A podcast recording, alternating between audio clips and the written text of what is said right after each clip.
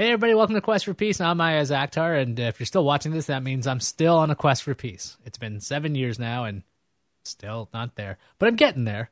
Uh, I've been talking to lots of friends lately, trying to figure out what exactly they do to get peaceful, and uh, we just we shot a whole bunch of this stuff at once. So my brain is mush. So of course, since my brain is mush, I bring on a future me, a person who's basically me nine years in the future because I'm doing all his old jobs because why the hell not? We got Tom Merritt on. Hey, Tom. Hello, Ayaz. How are you? I am future you. I'm good, man. Why do I Uh, sound are like? Why do I sound like? An, I don't know. Well, you made it sound like it was so far in the future. Well, no, I, you're- I you're- imagined a wizened old Ayaz with a stick. why would I end up with that accent? That was the question. That's my only question. Who knows? Who knows what the future holds? Why and why you ended up with that accent? That's just the way we talk in the future. It was probably some kind of uh, vocal transplant. That's the way it works. Okay, so Tom, Internet not, of Things. not that people really need this, but if people don't know you, um, could you tell people about yourself? I am Ayaz Akhtar nine years later. Uh, I yeah, no, I'm I'm a podcaster. I do daily tech news show. It's my main show. I also do a show called Sword and Laser, which is about science fiction and fantasy books. Cord Killers about cord cutting and watching TV and movies, and Current Geek, which is all about geeky topics uh, in the news. Uh, those are all weeklies, and daily tech news show, as the name says, is daily. Okay, so then let's see. What should we hit today? We've done a previous episode a while ago, and I noticed you're wearing a hat. Yeah, you still haven't found peace since that episode. Well, you, you think that I, I would get there. Uh, where am I with peace? So since our last episode, when Tom and I did a show at gfqnetwork.com, so if you want to see the old episode, go there. Uh, look for Quest for Peace under the shows section. Uh, I think you're like my second or third guest. Uh, I moved to New York. You know about this? Yeah, I actually met you in New York uh, in October, and we went to Dunkin' Donuts. That was you, right? Future me. Yeah. I keep forgetting about It was me the whole time. It's the hat. I'll throw- take off the hat and reveal. it's throwing me off, man. The hat's really throwing me off. Uh, but yeah, Yeah, I, I, yeah, I, I, I'm in the interest of transparency. Uh, my hair is a mess this morning, so that's why the hat's on. Okay, I thought it was I for Ayaz. I'm like, cool. This is such a rah Oh, rah yeah. thing. Actually, that's kind of. I didn't even think about that. I- yes, totally. that's see, that's the thing. In the future, you're going to remember that. Right. Uh, yeah. So I moved to New York. Uh, I dragged a California girl with me, and um, you know, it's and I have I have my son a lot more. So that peace thing, you know, if I had anything going in California, uh, some shifting happened, right? So that that takes a while to readjust. So I- Earthquakes. Uh, well, not there's a lack of them here, so Yeah. that's part of it. That's why I haven't found peace just yet. Anyway, I should be asking you questions. You're asking me questions. Yeah, sorry. I sort of turned into uh, old habits. Turned into the interviewer. So, Ayaz, tell me about your. Piece. I will tell you about my piece. My piece is not working so well. Well, my earpiece isn't actually technically. That's why I'm fiddling with this thing. Anyway, Oh, I thought. See, I was under the misimpression of this show the entire time. It's a quest for a working earpiece. um, so yeah, if you guys don't know, Tom and I are friends. Can you go, can you figure? Because this is Yeah, you hopefully caught on to yeah. that by now. Anyway, so uh, oh yeah, that that's something I want to dispel for anybody who thought we are some kind of like we combat. We do like to combat, like to argue and discuss, and that's what people do, right? That that's this is something I wanted to ask you about because I am bad at humaning, and and and since you are me in some respects, and and you do seem to understand arguing with somebody without it getting personal. How do you manage that line? Because I love arguing points to death. I used to do this with my dad. I used to fight with him about like, you know, uh, not facts, but just different points of view. And at the end of the day, we could just go out and have a meal. It's not a big deal. My older brother always found that to be very disrespectful. Be like, "How could you argue with our father?" I'm like, "Cause he's got a brain. I want to know what he thinks. That's all I wanted to do to to learn that way." How do you balance uh, what appears to be a love of argument with, I don't know, being a likable fellow? Uh, well, hopefully I do it well. I don't know, but uh, I, two things come to mind. One is I often think that my love of podcasting, especially doing podcasts that are discussions like this one, comes from conversations I would have with my grandpa. Uh, my grandpa Carl was plant accountant at American Can Company. He had pulled himself up by his bootstraps from the mailroom uh, when he had lied about his age to get a job, all the way up uh, to becoming an accountant without ever going to college. Uh, and he was an incredibly smart guy. So I would go over to his house. He, uh, by you know, by the time I was young, he lived in the same town as us in Greenville, Illinois, and lived right up the street. And we would just sit and we would talk about politics and news and the world.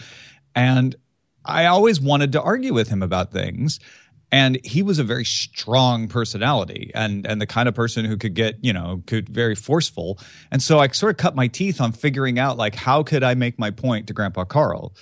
And then that fast forward to Buzz Out Loud, uh, which is, I think, where I, I, came up with my other strategy, uh, uh, or where I learned anyway, how to argue with someone so that they don't get their feelings hurt uh, Molly Wood and I would would lock horns, and we talked about this on the recent Buzz Out Loud reunion. Sometimes it would be like we would lock horns, we'd finish the show, and we'd be like, "Hey, you know, it's great that we can have these like intense discussions and then walk away friends." But after a while, it started to become an issue, and we had to learn like where's the line. And I think that's the key is understanding that not everybody likes to argue in the same way or in in the same level of intensity. So you have to you have to get to know the other the person on the other side of the argument. Now, if you're just you know having a different person on a show uh, every day, that means you, you're going to hold that line pretty far back. But you and I, you know, we got to know each other, and I started to realize, oh well, Ayaz is a person who likes to lock horns this way, uh, and so I would take it farther with you than I would with maybe somebody else. And then, and, and yeah, when you're on public, when you're on a show that people watch, they don't know where that line is between the two people and so they start to wonder like wow did those guys actually like fight like that for real um, but yeah it's different with every person yeah that, that was that was one of my favorite questions was why do you hate tom it's like I, I, don't. I quite like him actually. He's he's, he's fun to argue with, and like, and I would what? get the like, why are you so disrespectful to Ayaz? Well, that happened anyway. I mean, you'd always like constantly like push me down, throw sand in my face. Call me not a real man. It was a very Thanks. odd Charles Thanks, Atlas buddy. kind of. Appreciate you clearing that up. like, oh no, that part was totally real. Yeah. Well, yeah, I mean, no, and it was just perception of people like if because I was the the main host. If I disagreed with Ayaz, it was me being pushy and disrespectful and aggressive. Uh, if Ayaz dis- disagreed with me, then it was him not liking me. And in fact, all it was was in some cases not even disagreeing, but just deciding to explore an issue. Right, like just saying, "Oh, well, you're going to take that side. Let me take this side and see where it goes." Yeah, and the other thing is like just hearing an idea be brought out to its conclusion and like here's the argument I, I see, and let's find some flaws with it. And if you find them first, that's fine. I don't have to defend it to the death. What difference does it make? Um, anyway, let's see. We're talking about intensity, right? Now, that's been a word to describe me for a very long time. Uh, I, I got this. I got a job a long time ago, back when I was a research assistant, and within about 20 seconds of being hired, I was told by my professor, "You're very intense, aren't you?" Now, do you have any idea why I give off that vibe, and how do you mask that? I don't know. Uh, it, it's a it's a weird thing to tell someone who you think is being intense that they're being intense. It, it's almost like, do you realize? I think that maybe the the thing is to be like, do you realize how you're coming across? Uh, because I, you know, that's a real hard one. What it is is generally people like to drop stuff quickly, right? Uh, if they, they if they sense tension or conflict, it's not it's not worth getting into it about. Uh, and sometimes you really drive at a point. You're like, no, I, I, I want to understand this, and it's difficult for some people to recognize that that's just you getting kind of single minded and focused, right? Uh, and I have the same thing where, where I, I will have to realize myself, okay, I recognize that that person is starting to stare at me as if I have three heads. I am probably overdoing it on this point and let me back off a little bit and maybe change the topic or make a crack a joke to lighten the mood. Because uh, yeah i think some people realize you know they're just not as interested in whatever it is that you're being intense about maybe. Well how, how do you recognize that point? I, I i'm thinking that i've gotten better at it but you seem to be very good at that. How exactly like what are you looking for in cues? I mean, I talked about this in, in other shows. I, I'm pretty bad, at, not reading people, but putting myself in their shoes. I'm like, well, why wouldn't you want to argue this long? Duh. Like everyone wants to do that, right? This very, yeah. it's a very immature attitude, actually. So what, what, what a child thinks, like, oh, I like oranges. You must love oranges. We all love oranges, right? How, how do you yeah. get? How do you deal with the orange haters? Yeah, the, the how, how, Tom? I, I don't know, man. You you say I'm good at it. I hope I hope I'm better at it. I haven't always been very good at it, but it, it is making an effort to pay attention to the other person and not yourself, right? If you're like, I like oranges, we should talk about oranges. That's all very inward directed. It's all about you. What you have to do is look at the other person and go, huh, they're not saying anything, or what they're saying is very short and not very interesting, or their tone is starting to get defensive, uh, or they're just walking away. Come back. I want to talk about oranges. Uh, you know, it's it's those kinds of things. When you see that the person isn't leaning in, they're not making eye contact, they're not exploring uh, the topic anymore. I guess I don't know. I'm just coming up with that stuff off the top of my head, though. Well, that's good. I mean, we haven't prepared anything with this episode, and I have no idea. I've got a couple of questions I do want to ask you though, because I, I don't know if these are even appropriate. So if you say you don't want to talk about it, you can just say pass. Okay. Okay. All right. So uh, we've worked together in the past. Pass. Damn oh, we've worked together in the past. Don't don't. oh, sorry. Yeah. in the past, and I've seen you sometimes get irritated, but you get irritated for like all of three seconds, and then you switch back right away when necessary. And like it's it's not like you stay angry. Like I used to, I, when I get upset, I'd stay angry and plateau for a while, and then come back down, you know, kind of chill out. Yeah. But you get like a spike and it goes away so damn fast. And now I've explained all that. You can't pass through that one. Sorry. Um, it doesn't, though. I mean, that's that's the secret. Is I have worked very hard for a long time to not let things, not let irritation and anger overtake uh, things because it because it, it doesn't end up helping, and that's just that's just experience and paying attention to yourself. I think it's it's saying you know like all right, I'm irritated by this, but let me set that aside for a moment. Um, I also, I don't know. I've always been the kind of person, I think naturally too, I have an advantage. So, sometimes human beings like to take their natural advantages and, uh, and, and turn them into virtues. Uh, and I, I'm, I'm, I think I might be bordering on that because I've always had a natural tendency to flare up and then let it go. Like I, I, don't hold grudges very often. Not that I've never held a grudge, but it, it's it's harder for me to hold a grudge. I, it just it's just a personality trait. And so that helps. But even then, like sometimes when I'm still feeling the irritation and the anger, I've just learned to like, you know what, pursuing that, letting that control what you say next is not going to help. So just, you know, it's it's it's learning when to just not say anything uh, and and move along. Uh, it's funny you say that because I was uh, I was saying in another episode and just been figuring this out myself that one of the biggest advantages that I I uh, or skills I have at work uh, is to be selective in what I say. And one of the problems I run into in real life is that I'm not so selective. I just start blathering at the mouth, which gets me in a lot of trouble. So yeah, being selective and I think inaction, not flaring up, not uh, actually just taking a step back. Yeah, definitely. That you know that was one of the biggest things. Now that we're talking about this, that I, I remember learning, uh, and I don't know when. At some point in my life, I realized, oh, you don't have to respond to everything. It's like not responding is sometimes a better and more productive response. And and for a longest time, I would always think, well, if they said something, I have to say something. And it wasn't it wasn't trying to have the last word, or at least not consciously. It was just feeling like it was impolite somehow to not to not acknowledge what the person said, but also carrying forward the discussion. And sometimes it's just not fruitful. You know, just let them be right. Yeah, I've heard the phrase, you know, it's better to be kind than right, that kind of thing. Like, there's no yeah, point in yeah. sticking to that. Uh, well, I think we as human beings, we we want to be right. I think that's just natural. Uh, and so it feels like if you don't respond, if you don't contradict, if you don't come to a conclusion where you either see why the other person is right or they agree that you're right, that then something is left unresolved in, in the world, and and things aren't right in the world, and we and we must we must come to that conclusion. And and the, that's a lie the fact is that a lot of times you may have already convinced the other person, or they may have even already convinced you, and the two of you haven't realized it until you stop and reflect on it later. I mean, that was that was a big revelation for me.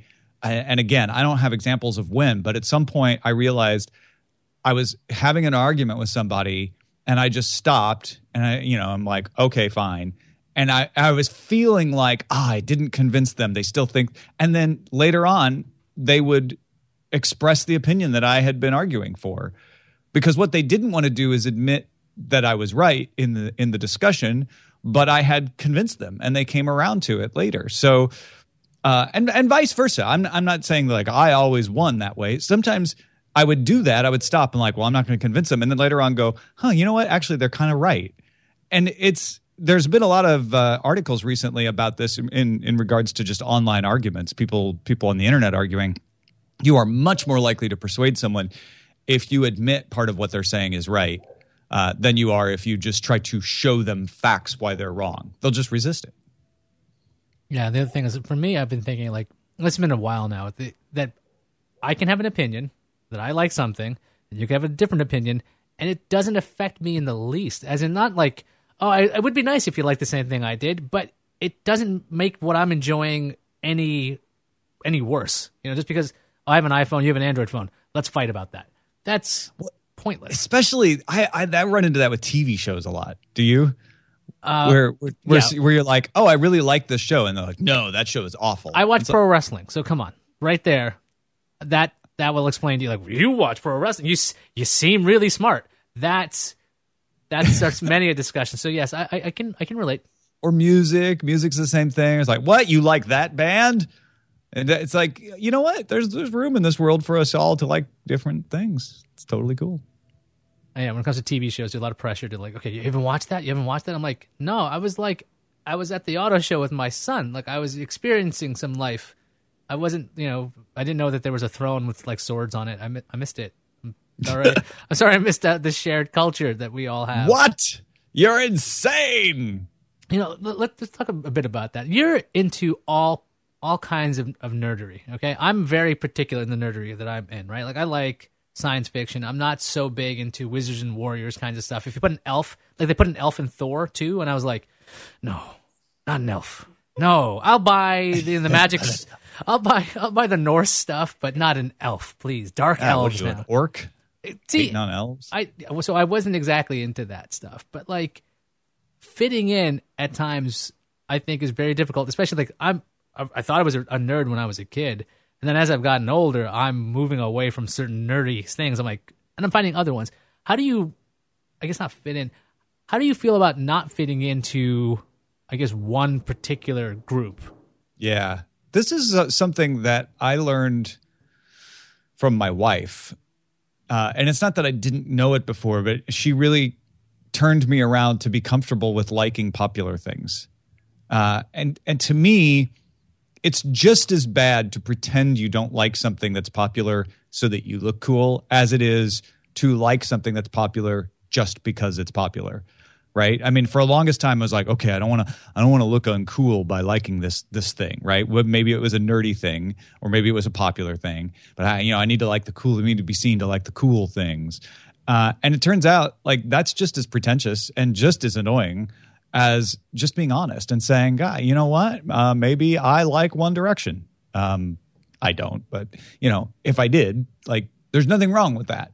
Uh, I actually like Jennifer Lopez songs. There's a better example. Like, I honestly like them. Uh, and I don't care. Like if you, oh, what? How can you? Her voice is off. Like you know what? This isn't me liking her because she's hugely popular. I just like I want to be. I came to a point where like it's okay to just say, you know what? That I like that. It's fine. And like, I don't like it because of the other people liking it. That's why there's always the backlash against popular stuff.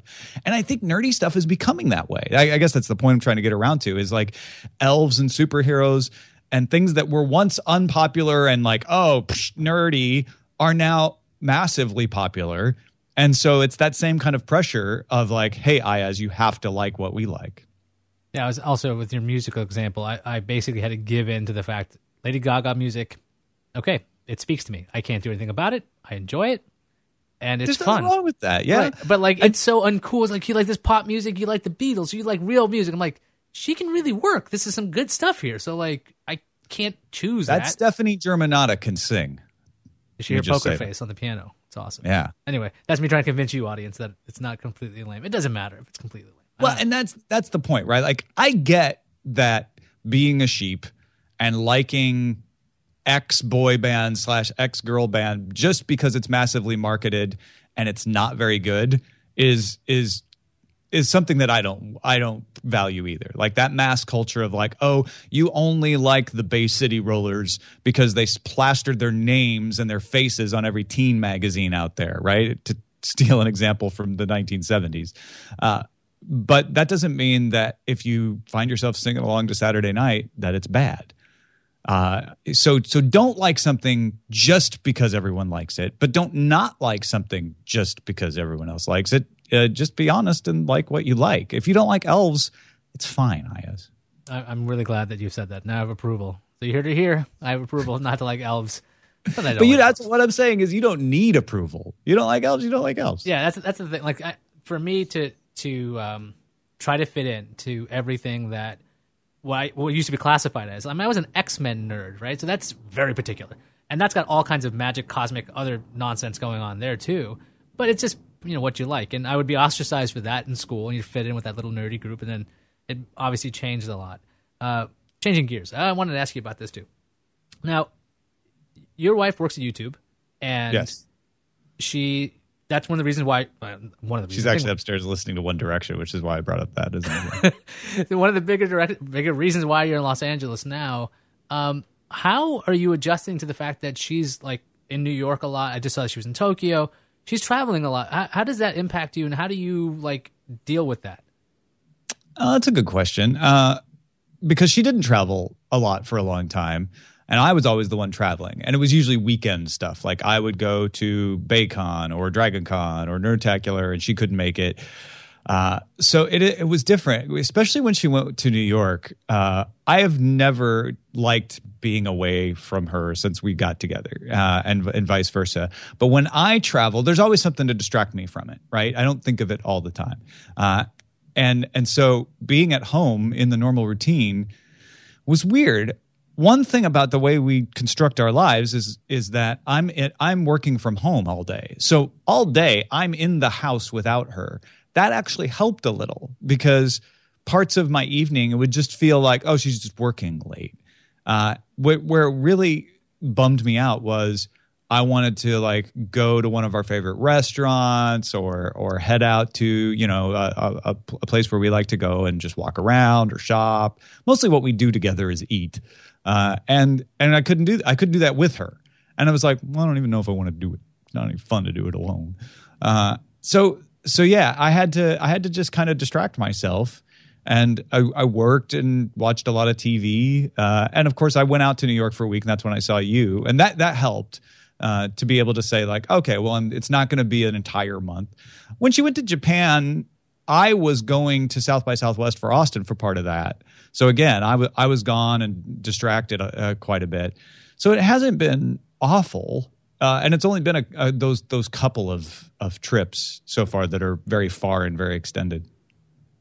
Yeah, like Liz, her, her, entire family's in California. Well, not entire, some of them Chicago, and she's been visiting the past couple of. Uh, she's still she's here now, but she was gone for a couple of days, and it's just weird for me because it's one thing where I would be sent for a trip to Las Vegas. Or we're going to go to CES because that's what you do when you're busy all day. So you're not really thinking like, Oh yeah, especially something like CES where you, you don't even have time to think about yourself. You're like, oh, is there food here? Good, whatever, just, just whatever. Yeah, I live at CES now. Yeah, this is my trailer. This is my seat. I'm happy. Uh, but it, there's that weird feeling of you come home, you're like, okay, this is odd, and okay, well, now you now what? What do you what do you do? And that for me was very odd because you know she's going out to California where her family is, and that's a huge support structure. And then she has to come back, and I was I was terrified. I mean, I'll be honest about it. I was like, she's gonna come back, and like it's just me and two dogs, and we're I mean the dogs are very supportive, and I, well, wait, working on wait, it. Hold on, back up a second. She's gonna come back, and it'll be just you and the two dogs. Uh, that's the support that's who, structure because her family's all in California. Oh, I see what you're saying. So she's going to have this support structure. She's going to come mm-hmm. back and realize, like, huh, all I have are these two dogs and Ayaz. Yeah, and I mean, and as good as the dogs are uh, at being supportive, uh, I don't think they match the family thing. And so that had me freaked out. And actually, like this, this was something that got me a lot of, just just caused a lot of grief for me. And I was like, okay, what do I got to do? Like, okay, um, I should just talk to her about it. This is a crazy idea I had. Um, because normally I would just try to go, nah, you're being stupid. You really shouldn't worry about it to myself and hope that everything would be fine. But I had to talk about it because to me that was like, okay, well, I just ripped her away from California, and now what happens? Um, that was very odd. So I mean, with your situation, it's all travel for business, but this thing is like kind of inverted. So just looking for some uh, what's that insight for that one. Yeah, and her family. What's weird is like a lot of her my my wife's family are in the L.A. area, but not near us, so we don't see them very often. Uh, in fact, we see her immediate family, her dad and her sister, more often, but they're way up in San Jose. Um, but we, but she would have to go up there uh, to see them, or they have to go down here. So it's different than when we both lived in the Bay Area. Uh, she could just kind of drive down whenever, you know, Father's Days and all that sort of thing. That's kind of new for her is to have to travel to see her family too. Not as far, obviously. Um, yeah, it's any of those kinds of things that freak you out it's really easy to start cascading through like okay well what happens if she gets home and realizes the missing sports director and then does this and then all of a sudden you're having an argument about something that hasn't happened so i find that helps me a lot to realize wait let me worry about the things that have actually happened first uh, and not and not catastrophize about the things that haven't quite yet i always want to i can't stop myself from thinking about them and preparing for them. But at least I've gotten to where I can say, but it's silly to get upset about it when it hasn't happened. So just trying to step back a little. Yeah. So spoiler alert, that all worked out and everything's fine. And we're, but yeah, that yeah, was in the studio. So yeah, I assume Liz is right over here. So like everything worked out great. And, you know, we talked about it and, and everything's going very well. But that, yeah, that was something that the idea of don't, don't live a fictionalized life that you haven't had yet. So like what yeah. actually happened and, that I've thought has actually led me to a lot of relaxation if you believe that me relax have you ever done that that thing where you like have an entire argument with someone in your head that they don't know about and then you feel resentful because you made up their side of the argument yeah it's like i can't believe you would say that to me like but you didn't i can't believe it's possible that should we have really had that conversation you would have said that to me that's like having a being angry after a dream i've had that a couple of times where i've woken yeah. up and i was like you and i was like what are you doing? In my head, I didn't say anything out loud. I was just like, I can't believe she did that in my dream. Like, it, yeah. it's just, she has nothing to do with this. Absolutely nothing to do with it. So there's some piece of advice there. That's another thing that we were talking about being selective. Um, something I've told my therapist is like, I said this phrase and he was like, this is really good. I want to write it down, which I thought was really weird. I said, I don't have to give every dumb idea I have a voice.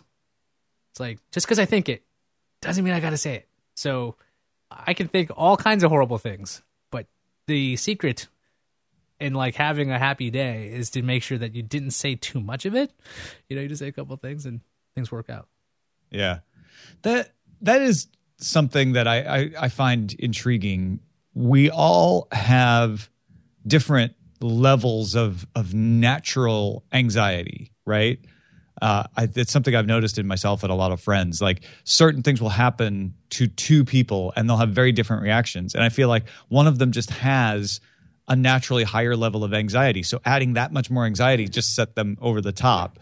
Uh, and and that's a really clever way of of dealing with it to say, let me not prioritize those anxious voices in my head. How are you at uh, compartmentalizing things in your head? pretty, I don't know. I think I'm pretty good at it. Like, like, what do you mean? Give me an example. Well, I mean, treating things all fact based and trying to keep things orderly in your brain. I guess. I mean, I was I was told recently, and this is by a professional, saying you compartmentalize too much, and hmm. because mm. of that, I'm very logical and detached when it comes to certain kinds of emotions. Because I'm like, well, it should fit in here. This is logical, right? Like, this is not that offensive because it's just logical. So I guess yeah. because of that, I don't have this idea of stepping back and going, "Oh, wait a minute, there's a bigger picture." Yeah, I I definitely have a natural uh, way of distancing myself from certain things, sometimes to my detriment, like you're saying, uh, where people are like, "You you are way too you're suppressing your emotions," and I'm like, I don't know, maybe I am, but I'm not doing it on purpose. Uh, and it's actually served me well in doing what I do to be able to look at a, a, like a news story and say, okay, like I'm not a fan of Apple or Android, so let me break down like, okay, these are the facts. Uh, yeah, it, it can be a problem in real life when someone is having an emotional reaction and you respond with logic because that doesn't they don't care. That person doesn't care about the logic of the situation. So I, I've made I've made an extra effort to try to say to people, I uh, you're totally legitimate in feeling that way. Like I find myself, especially in conversations with Eileen, you know, when she talks about work or relationships with friends or whatever, and she's she's like, "Oh, I'm so mad because of this." I'm like, "Absolutely right. You're 100 percent right to feel that way, but keep in mind on the other side of things, and then you can do the logical argument." It, it, it really it really is amazingly helpful to just validate to someone you know and i like it when it's done to me too like it's not a trick it's just like yeah okay good i'm not crazy for feeling that way but don't let that feeling guide your action because there's these other things to consider. See, that's where I got in trouble too because one of my my main therapist when I was in California was saying basically everything I I thought because I was very narcissistic and I thought oh somebody did something it was a personal thing against me. It basically told me like what you're feeling is wrong. I was like, whoa, okay, nobody really tells me that, and most people tell you to you know validate a feeling and kind of like own it and that kind of thing. But I've heard a lot of well-adjusted people like you, Tom, saying to you know validate feelings and to like take them into note and I'm not trying to talk down anybody, but everyone seems that seems to be like a big key. Like I, I'm, it's it's weird for me to be able to go to somebody. Your feelings are okay. When I was told, no, like that doesn't work. Well, but you're also turning this about into a big about what you were told again, and you're right to feel that way. I get that. No, I, I, I, all, all joking aside, it, it is different. I don't know why that person would say you're wrong to feel that way, but it's different to say you're right to feel that way versus I understand why you feel that way. It's a subtle difference, but it's a big one, right? You could theoretically say to you, uh, yeah, that's not that's not a that's not a proper or or accurate reaction. You shouldn't feel that this person is is being that way. But at the same time, you could say, I understand why you feel that way. I understand the thought processes that going through your head. And that's what validates it. And then I think it's actually more impactful. I hate saying more impactful. I think it has more impact to say, I understand how you could feel that way. I understand how you got there, but that's that's actually not what's going on.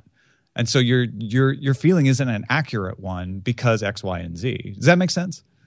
Yeah, I'm trying to like distinguish the difference uh, a bit. It's going to take me a, a, while to wrap my head around that. It's one thing. Okay, so let's say, um, you know, uh, Sarah Lane comes in to the Tech News Today set and slams down her keyboard and is like, "Who moved my stuff around?" and it would be easy for and then i turn to you later and go like wow sarah was really mad at me. And then you say to me totally get why you would think that because you were sitting there waiting for her looking at her. She came in and that was and she got upset about things being moved around on her desk right? I get why you think that she's mad at you but you're wrong. She's not mad at you. She's actually just irritated because she had a long drive and the traffic was bad and some stuff was moved around on her desk. It has nothing to do with you. That's an example of I get why you felt felt that because the anger was radiating and everything, but take a look at it from the other side and you'll see that you you you're mistaken. That makes does that help? That definitely does because I can't be like, no, you're wrong, Tom. it's, it's, like no, no. I see. I, it's weird because in that example, it's a really easy one. Of like for me to understand. I'd be like, she she probably came in. Didn't see her like her, her Twitter stream that she was stuck in traffic and whatever? right, like, right. Oh exactly. yeah, yeah. That's right. That's how that would actually go down. That's that's uh that is a good one. Um, hmm.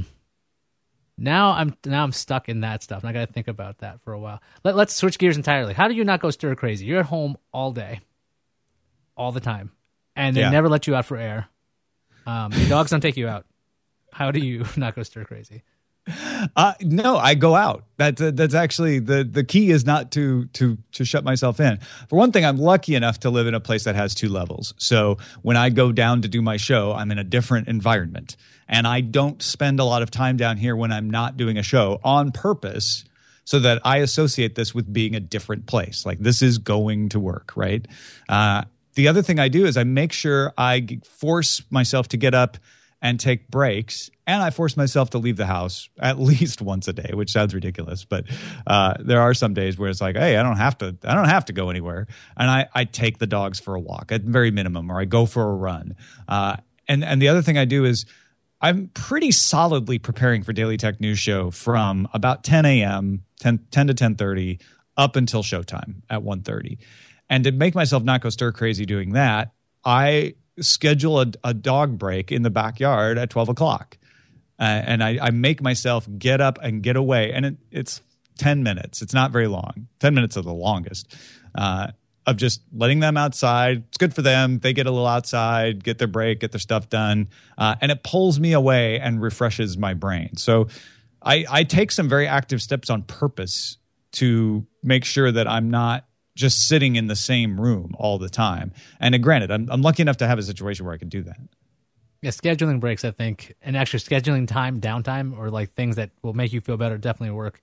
Uh, since since you are me in the future, and I just got the top 5 I'm job. totally not you in the future. I mean, I get why you say that because you took my old job from CNET doing Twice. the homepage, and, and, now you're doing you know videos and podcasts and all of that Mhm. stuff. And and and, and I I get that. I get it. Uh, but uh, and and and we we we understand each other. But you're you're your own person, I guess. very aware, but you seem to adjust. It seems like you've adjusted to most of the crap I've had to like. I'm learning to adjust to still. So I like getting that insight of like, okay, what is the trick on this? How do you act as human as you do? And I mean, I'm not going to be from the Right. Not- Midwest, right? As you are not human, as it's clear. Uh, I mean, you've adjusted, like you've done the big moves, you know, for work, and you've done a lot of. Uh, you've gone to just being independent and all this, all these other like these are giant tumultuous changes, and you seem to handle them just fine. I would think they would be tumultuous. Maybe they'd go really smooth for you. You're laughing about it. Always show a calm face. That's the key. Uh, I don't know, man. I just wing it. I'll, I'll be honest. Like, I really, I really don't know. Uh, sometimes I look back, especially on you know series of events. There was there was a series of events in the early part of the 2000s where uh, like my uh, let's uh, how to go? It was um, got married, lost my job. Uh, wife's mom died my dad died like all in this in, in the period of of two years. Like all the huge stressful events uh, all happened at once. Uh, and i just coped you know? I just tried to figure out from day to day like okay let's just focus on what needs to be done next. Uh, and and same thing. And i guess part of it is having experiences like that. Then the next time it's like oh i moved cities and lost a job but that was it. Uh, you know it wasn't so bad in retrospect and uh, let's take the most recent thing where I like, you know, I, I, I changed jobs uh, and I had to start a bunch of stuff over from scratch. And it was very stressful. I was also just moved. So I'm still in that kind of post move, new, post move new city stress. The way I got through that was just focusing on what had to be done that day. Uh, and I have my own organizational system for that. And I just like laser focused, like, look, all you can do are these things. And anything else that you can't do right now, don't worry about it. Just follow the list, do the things that you could do, and then tomorrow get up and do the things that you can do that day. And that really helped me. Do you ever suffer from over planning? Do you um, just sometimes think, okay, this plan's way too in depth, or how do you keep track or about the actual action items you're going to be doing? Yeah, well, that has been a long time because I, I used to be a, a- a organizational nightmare, and yeah, I would overplan and and underprepare sometimes, or overprepare and therefore not do other things that I should have done because I was too busy preparing for this other thing. The the system that I have now is basically calendar based. I, I adapted a lot of things from getting things done, but I have a task list that is repeatable for the most part because most of my things are repeatable. I have regularly scheduled shows. And then I add in certain things as they come up, like, oh, you need to do that, you need to do that. Uh, and then I just roll through them every day. I, I'm like, okay, I have to get all these tasks done. And the thing that I've taken to doing more recently is saying, I need to schedule time for certain kinds of events. Uh, even though they're just a task that can be done at any time, it makes a difference if you block out that time. You're like, look, instead of just write the scripts for Tech Republic, uh, realize that you pretty consistently need 90 minutes to two hours to write those scripts, is what it ends up being. So don't just put it on the task list, block out two hours so that you have plenty of time to do it and that lowers your stress level uh, and then you you tend to not sit there and spend all your time figuring out what to do each day because you, i've got a system now that kind of automatically does that for me It's odd that you bring up calendaring. That's basically. I also read GTD, and I just I, I got the action items thing, and I just been scheduling things in general because I found if I didn't set a time for it, it just wouldn't get done or get pushed off or whatever. But because just to come up with the idea of like, actually, how much time is this going to take? Not only that, I'm setting up an appointment with myself to to do it. Otherwise, Yeah. I oh yeah, sure, I'm free that time. Like, wait a second, no, I was actually supposed to eat lunch today. This is actually used to happen to me a lot, where I would forget to eat when I was working from home because I was so wrapped up in work. I'm like, you got to really schedule time to eat because you end up Yeah, I, I, did that. I scheduled in at uh, 11 o'clock. It's one of my breaks, actually. 11 o'clock a.m. I get up. It's between when I've done the first draft of the headlines and I start researching my story. I get up and I get my lunch. And then I eat it while I research, but still, it's part of the routine. yeah, so definitely, so that well, that's interesting. So I've been doing something before you have. So, yay. Hey, see, you're me six months from now. You're gonna get a really dark tan. I'm sorry to tell you that. Uh, it's LA. It's going to happen. so let's see. You moved. What was that like, uh, culture shock wise? I mean, you you moved to California for a job, right? yeah. Did you explain way back when? Not, I'm not talking about this LA. Yeah, job. 90, in 99. Uh, well, here's the thing. I lived in Greenville, Illinois from 1970 when I was born there until 1988. Uh, I'm not going to not to go through all of those 18 years. And then 88, I moved up to Champaign, Illinois, to go to University of Illinois. Uh, the first summer, I went back to Greenville for the summer, but after that, I pretty much stayed in Champaign. Then I went from there to Arlington, Virginia, for an internship at Washington D.C. Lived in Washington D.C. Then went back to Champaign briefly for the summer, down to Austin. Lived in Austin from 93 to 99, then San Francisco. By the time I moved to San Francisco, moving to a new place wasn't as big of a deal. I'd done it before. Moving to a place that big, uh, I had kind of done in Washington D.C., but only for a short period of time. So it was it was ridiculously stressful. It's probably the hardest thing that I've done in my life was take that risk, take that big jump, move into San Francisco at a time when you could not buy an apartment. Like you would show up at a listing and it would already be gone because somebody showed up earlier with cash. Uh, it was ridiculous. And I was doing a job that I found incredibly intimidating working for a television network, working for a real website that people looked at. Uh, and I remember there was one night I was living in the place that I had rented. I'd rented a room with a bunch of roommates on Crescent Drive in uh, in the Mission, North Mission, almost uh, into the uh, Bernal Heights area, if you know it. And I remember laying down like I can't, I can't do this. I was just laying down to go to sleep. I'm like, I don't think I can do this. And I just kind of stopped myself and I'm like, well, you can either quit or you can just try anyway. And I'm like, I was the conversation I had with myself. I'm like, all right, what do I have to lose? Uh, if I fall flat on my face, I can always go back to half price books and just sell books. You know, I did it for six years. Uh, it's, you know, it, what's the worst that could happen? And that moment really like has stuck with me since. Everything I do from then on, it's like, well, you know, you can always go back to slinging books. You can always find something else to do. Uh, and and that's a lie. I mean, obviously there are cases where people get thrown out of a job and they can't find anything else to do.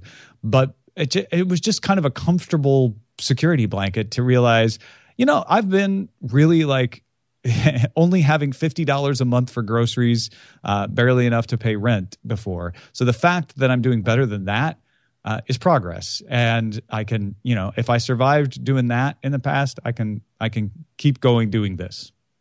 Yeah, we used to joke about that. At some at some place we used to work about like, oh yeah, we could always go back to doing something else. So Yeah.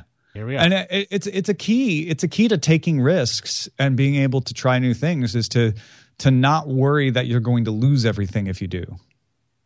yeah, I, I, what I found is that uh, for some reason I handle uncertainty pretty easily, which is very Yeah, odd. Like if I, I'm like I have no idea what's coming up next. It's like, well, I don't know how to even react because and that's that's something that I I hate uncertainty. I really do. Like that that is a difference between us because I I want to know where things are going, and once I know where things are going, then I can relax. But like not having something scheduled, not having like a lineup. That's why I oh so over prepare my shows. Is I want to know that I can fall back on all of that stuff. you know I do that for cer- certain things. I call it idiot proofing for myself. Yeah. Where like you know the worst version of me who's exhausted at two in the morning. You know, can this guy, uh, let's say an early morning flight, can this guy survive? You know, pick up a bag and go. So I'll set it up really easy that way. But for like oddly giant things. I'm just like, yeah, that's fine. Yeah, we'll move to New York after living in California for a couple years. Uh, what, what could go wrong? Like, Yeah. what's the big I, deal? I feel a little more like that now just because yeah, I have moved to this you and maybe that's an advantage of growing up in New York. Like you grew up in the biggest city in the US, right? There's nowhere to go but down for you. Whereas I grew up in one of the smallest. And so so moving like now that I've been in LA, I'm like, well, this is the second biggest city. I've been to New York a bunch of times. Like, okay, yeah, there's bigger there's there's Mumbai and there's Mexico City out there, you know, there's bigger places out there, but but honestly, like I don't feel like the moving apart, whether it's because of the size of the place or just just the stress of moving, bothers me. But that's only because I've done it a few times. Yeah, and also moving back to New York, it's like uh, for me personally, you know, I, I grew up in Queens. I'm at GFQ right now, and uh, I am I'm living in Manhattan, and I have I've lived in Manhattan like as as an adult in a long like for a while. I've maybe lived there when I was in school, uh, but I never really saw Manhattan. I was always studying, so I had no freaking idea what was going on. I didn't know I lived between Chinatown and Little Italy. I literally had no idea. I was on Mulberry Street. It's the border. That's how much I was working. Uh, and I just always figured out here, like, it doesn't matter if you don't fit in, you're to find people to fit in with here because everyone here is weird. Like, it's completely normal to be weird. I don't know, that's kind of odd to say. Um, yeah, well, it's like the internet, but in real life. Yeah, it's kind of what New York is. I mean, uh, I remember being on BART or like any anything in San Francisco. You'll see somebody who's just slightly out of whack or like in a spiked mohawk or something, and you're like, people like elbow you, like, do you see, do you see that person? I'm like, yeah, that's fine. Like, what's the, big deal? Like, it, it's That's a that's a person. yeah, it's, it's normalized in New York. You just kind of get used to that kind of stuff. But yeah, I guess you're. I guess I got lucky that way because my folks. This is a story. I don't know if I've ever told you this. Even my folks, uh, they my my parents are from Pakistan, and they were deciding where to move to. And my dad basically had like a book because there's no internet. He had a book, and he's like looking through different cities. And he starts off with A's. And he's like, "Be in Alaska." He starts looking at things like Arkansas. He's looking at states and the cities within.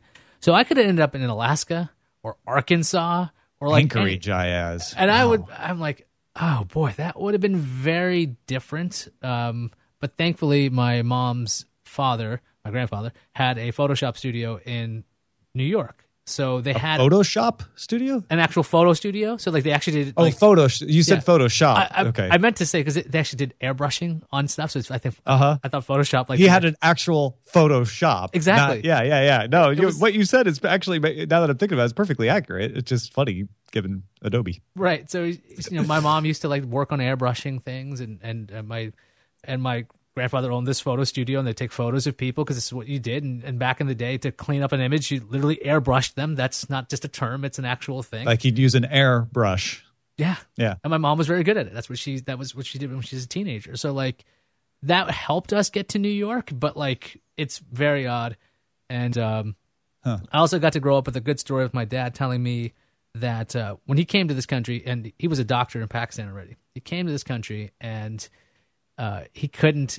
He had to wait for the take the te- the boards to be a licensed uh, physician out here, and so he needed money. So he took a job as a clerk, and every day he was there, his bosses would be like, "You seem kind of you seem kind of bright to be a clerk," and he's like, "Thank you." He would never say anything about what he really. He's a real doctor, and then eventually he quits, and they're like, "Why?" He goes, I, "I'm going to be a doctor now." They're like, "What?" You're, Because you're, you're, huh?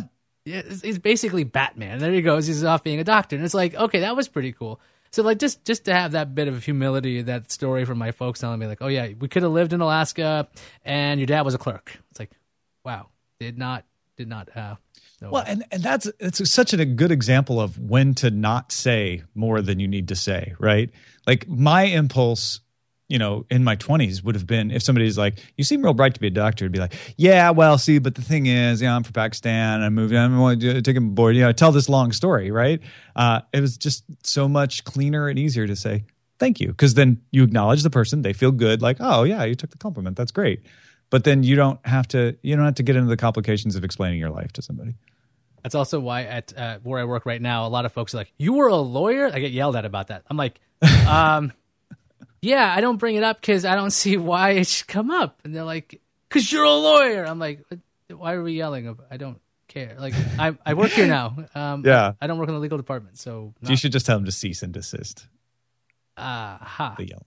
On, on that note, Tom, if uh, people wanted to find you online, or if After you wanted, that, if you wanted to tell anybody anything ever, now's your chance because you'll never be online ever again. Sure. No, thank you for this opportunity. Uh, TomMerritt.com, two R's, two T's, is my website that has all of my projects. Uh, it, it's all in there if you poke around. Uh, but if you like tech news, dailytechnewsshow.com. If you like conversations like this, I do a um, usually monthly, it's kind of a regular show with uh, Roger Chang called East Meets West. And uh, do a bunch of other shows about pop culture, geeky stuff, tech stuff. Uh, so, yeah, if you're interested, TomMerritt.com. Yeah, and Tom's the best in the business when it comes to tech news, and also this guy's been a mentor to me for a while. So thanks for doing that, by the way. It's been kind of Hey. been very helpful. So it was a two way street. It was very helpful to uh, to be able to work with you, and uh, I'm glad that we continue to to find ways to collaborate. Now it's awesome. It's always an excuse just to talk. Otherwise, we'd be like arguing over like Twitter or something. I No, we know. wouldn't. No, it's not possible. It's not. Yes. It's not not a good enough medium. I think. I was trying to argue with you. No, I was going with Twitter's the wrong medium. I'm arguing with myself right now. Excuse me. Twitter and Medium have uh, the same founder. Anyway. uh, yeah, so occasionally I'm on Daily Tech News Show, so you can you can watch that and I'll be there. Yeah, and we talk. we want we would like to have Ayaz more, by the way, uh, but he's got a lot going on, so we try to get him on as much as we can without imposing. um, Uh, it's very good. It's very kind of you to come on as often as you do. and I actually will be able to increase that, and we'll talk about that later. Anyway, um, that that does it for us. And if you want to see more episodes and you want to see how often I have failed at finding peace and what I'm actually doing to be somewhat successful, I, I'm not totally put myself down here. I've I've grown a lot over the past seven years to you know get a little bit more level headed and patient and trying to understand people and and I am way more calm. If you knew me at 20, you wouldn't like me at 20. Uh, but I'm 35 now, so things are good. Um, you can watch uh, old episodes at gfqnetwork.com. We've got a whole bunch of stuff, including uh, Tom and our, our original discussion a while ago, a long time ago, and now this episode. So you'll have all of those back to back to back to back. We've had Liz Romero on, we've had Andrew Zarian on, we've had Strickland on, Jonathan Strickland. We've had lots of people. Um, Tim Stevens, lots of folks with lots of insights. So hope you get some help out of this. And if you didn't, let's keep trying. It'll be okay. And that does it for us. I'm Ayaz Akhtar.